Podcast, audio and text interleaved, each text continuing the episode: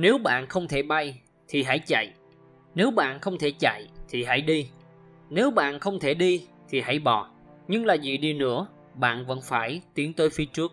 Martin Luther King Tiến về phía trước không có nghĩa là không còn thiệt thòi hay đau đớn, mà có nghĩa là ta đã chấm dứt sự yếu hèn, nhu nhược của bản thân.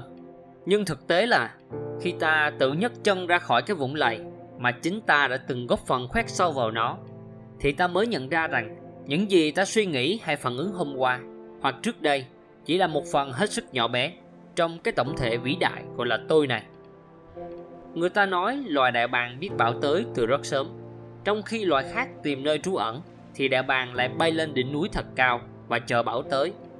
Đại bàng dang rộng đôi cánh để mượn sức gió, để bay vút lên bầu trời cao, rồi cưỡi lên cơn bão đang hoàn hoàn phía dưới. Để có được khả năng này, đại bàng đã phải khổ luyện từ thời bé xíu. Đại bàng mẹ đã gấp chúng ra khỏi tổ. Vì sợ hãi nên đại bàng con liền nhảy vào cái tổ mà bấy giờ đại bàng mẹ đã tháo lớp cỏ mềm ra nên chỉ còn lớp gai nhọn. Bị chảy máu đau đớn, đại bàng con nhảy ra thì lần này đại bàng mẹ lại quẳng chúng vào cái tổ đầy gai nhọn kia khiến chúng kêu la thảm thiết. Tiếp đến, đại bàng mẹ lại ném chúng vào khoảng không đến khi đại bàng con kêu lên vì sợ hãi thì đại bàng cha mới bay tới bắt lấy chúng đem về tổ.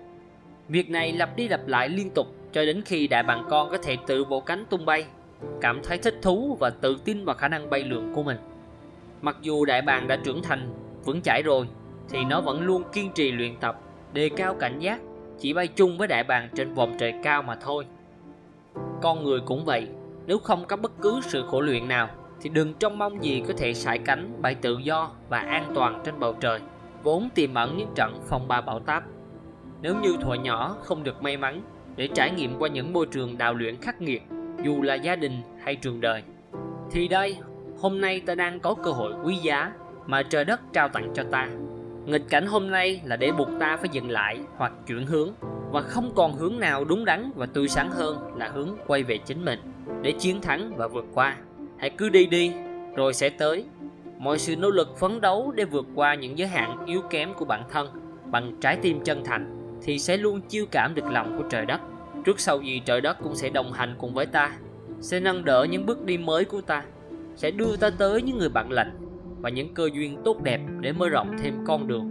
Mỗi phút giây được sống trong tinh thần lạc quan, trong niềm tin đúng đắn, trong năng lực tích cực tràn trề, để từ đó ta nhìn thấy đâu đâu cũng là điều kiện của hạnh phúc và bất kỳ người thân quen nào cũng là lý do để chúng ta phải sống thật kiên cường và thật giá trị. Thì ta đã về đến đích rồi. Bởi đích đến của ta là tìm thấy được chính mình và giá trị chân thật của cuộc sống.